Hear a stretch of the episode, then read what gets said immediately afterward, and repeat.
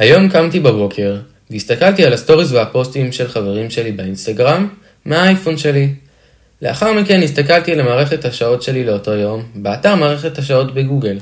בהפסקה בבית הספר, כשהיה לי זמן פנוי, חיפשתי סטרימר טוב לטלוויזיה מאמזון, וכשהסטרימר הגיע לביתי, צפיתי באמצעותו בעונה החדשה של ריק ומורטי בנטפליקס. אתם יודעים מה משותף לכל מה שהזכרתי? אז שלום לכולם, שמי אורי רויזייד, ואני אבישי ירושלמי, מבית הספר הרב-תחומי רמות באר שבע, וברוכים הבאים לפודקאסט שלנו בסדרת אמירים, שוק ההון. בפרק זה נדבר על המכנה המשותף בין כל הפעולות שהזכרנו, מניות הפנג. מניות אלו הן מניות הטכנולוגיה החזקות והגדולות ביותר בימינו, שאחת מהן נחשבת לחברה הגדולה והעשירה ביותר אי פעם.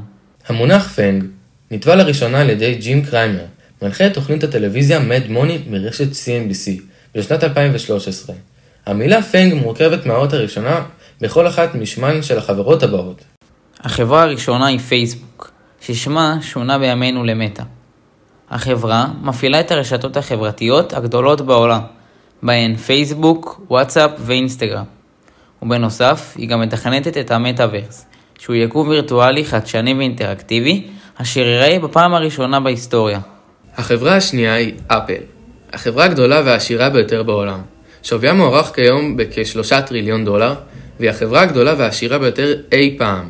תחום ההתמחות שלה הוא בייצור מכשירים אלקטרוניים כמו אייפון ומק, והיא אף קנתה את החברה ביטס ביי דריי בכ-3 מיליארד דולר, ועסקה נחשבת לעסקה היקרה ביותר שחברה עשתה עד היום.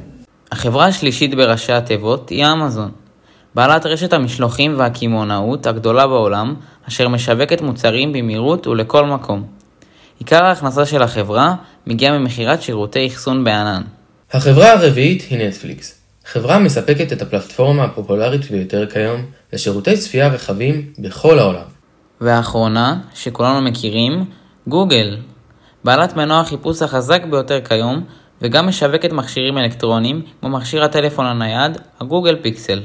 חברות אלו שוות יחד כ-8 טריליון דולר, שזהו שווי מפלצתי בגודלו ביחס לחברות אחרות. הן תופסות נתח עצום מעוצמת הבורסה האמריקאית, ואף מהוות חלק לא קטן משוק ההון העולמי. אז איך כל המידע שהזכרנו מתקשר לשוק ההון? אנשים מכל העולם השקיעו במניות הפנג עוד בתחילת דרכן, והתעשרו בצורה מסחררת. אחד מהם הוא וורן באפט, המשקיע הגדול והעשיר ביותר בהיסטוריה, שנחשב לאיש השלישי באושרו בעולם.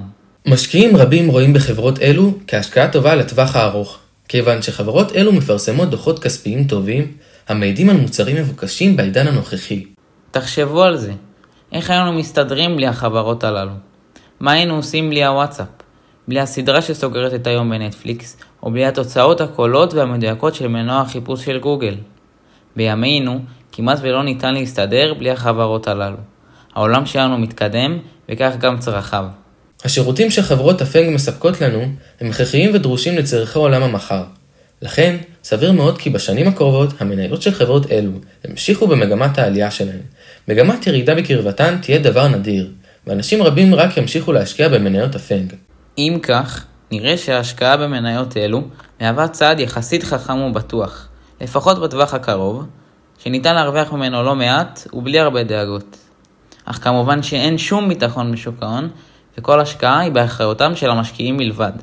תודה שהאזנתם לפודקאסט, ותודה גם לאופר כאוזוקרו, המורה המדהים שמלווה אותנו לאורך כל השנה. אנו לומדים ממנו המון ונהנים מאוד בשיעורי אמירים. מקווים שנהנתם מהאזנה ולמדתם דבר או שניים, נתראה בפודקאסט הבא, נ"ב, אני סירי והוריי הם חברת אפל, הסוף.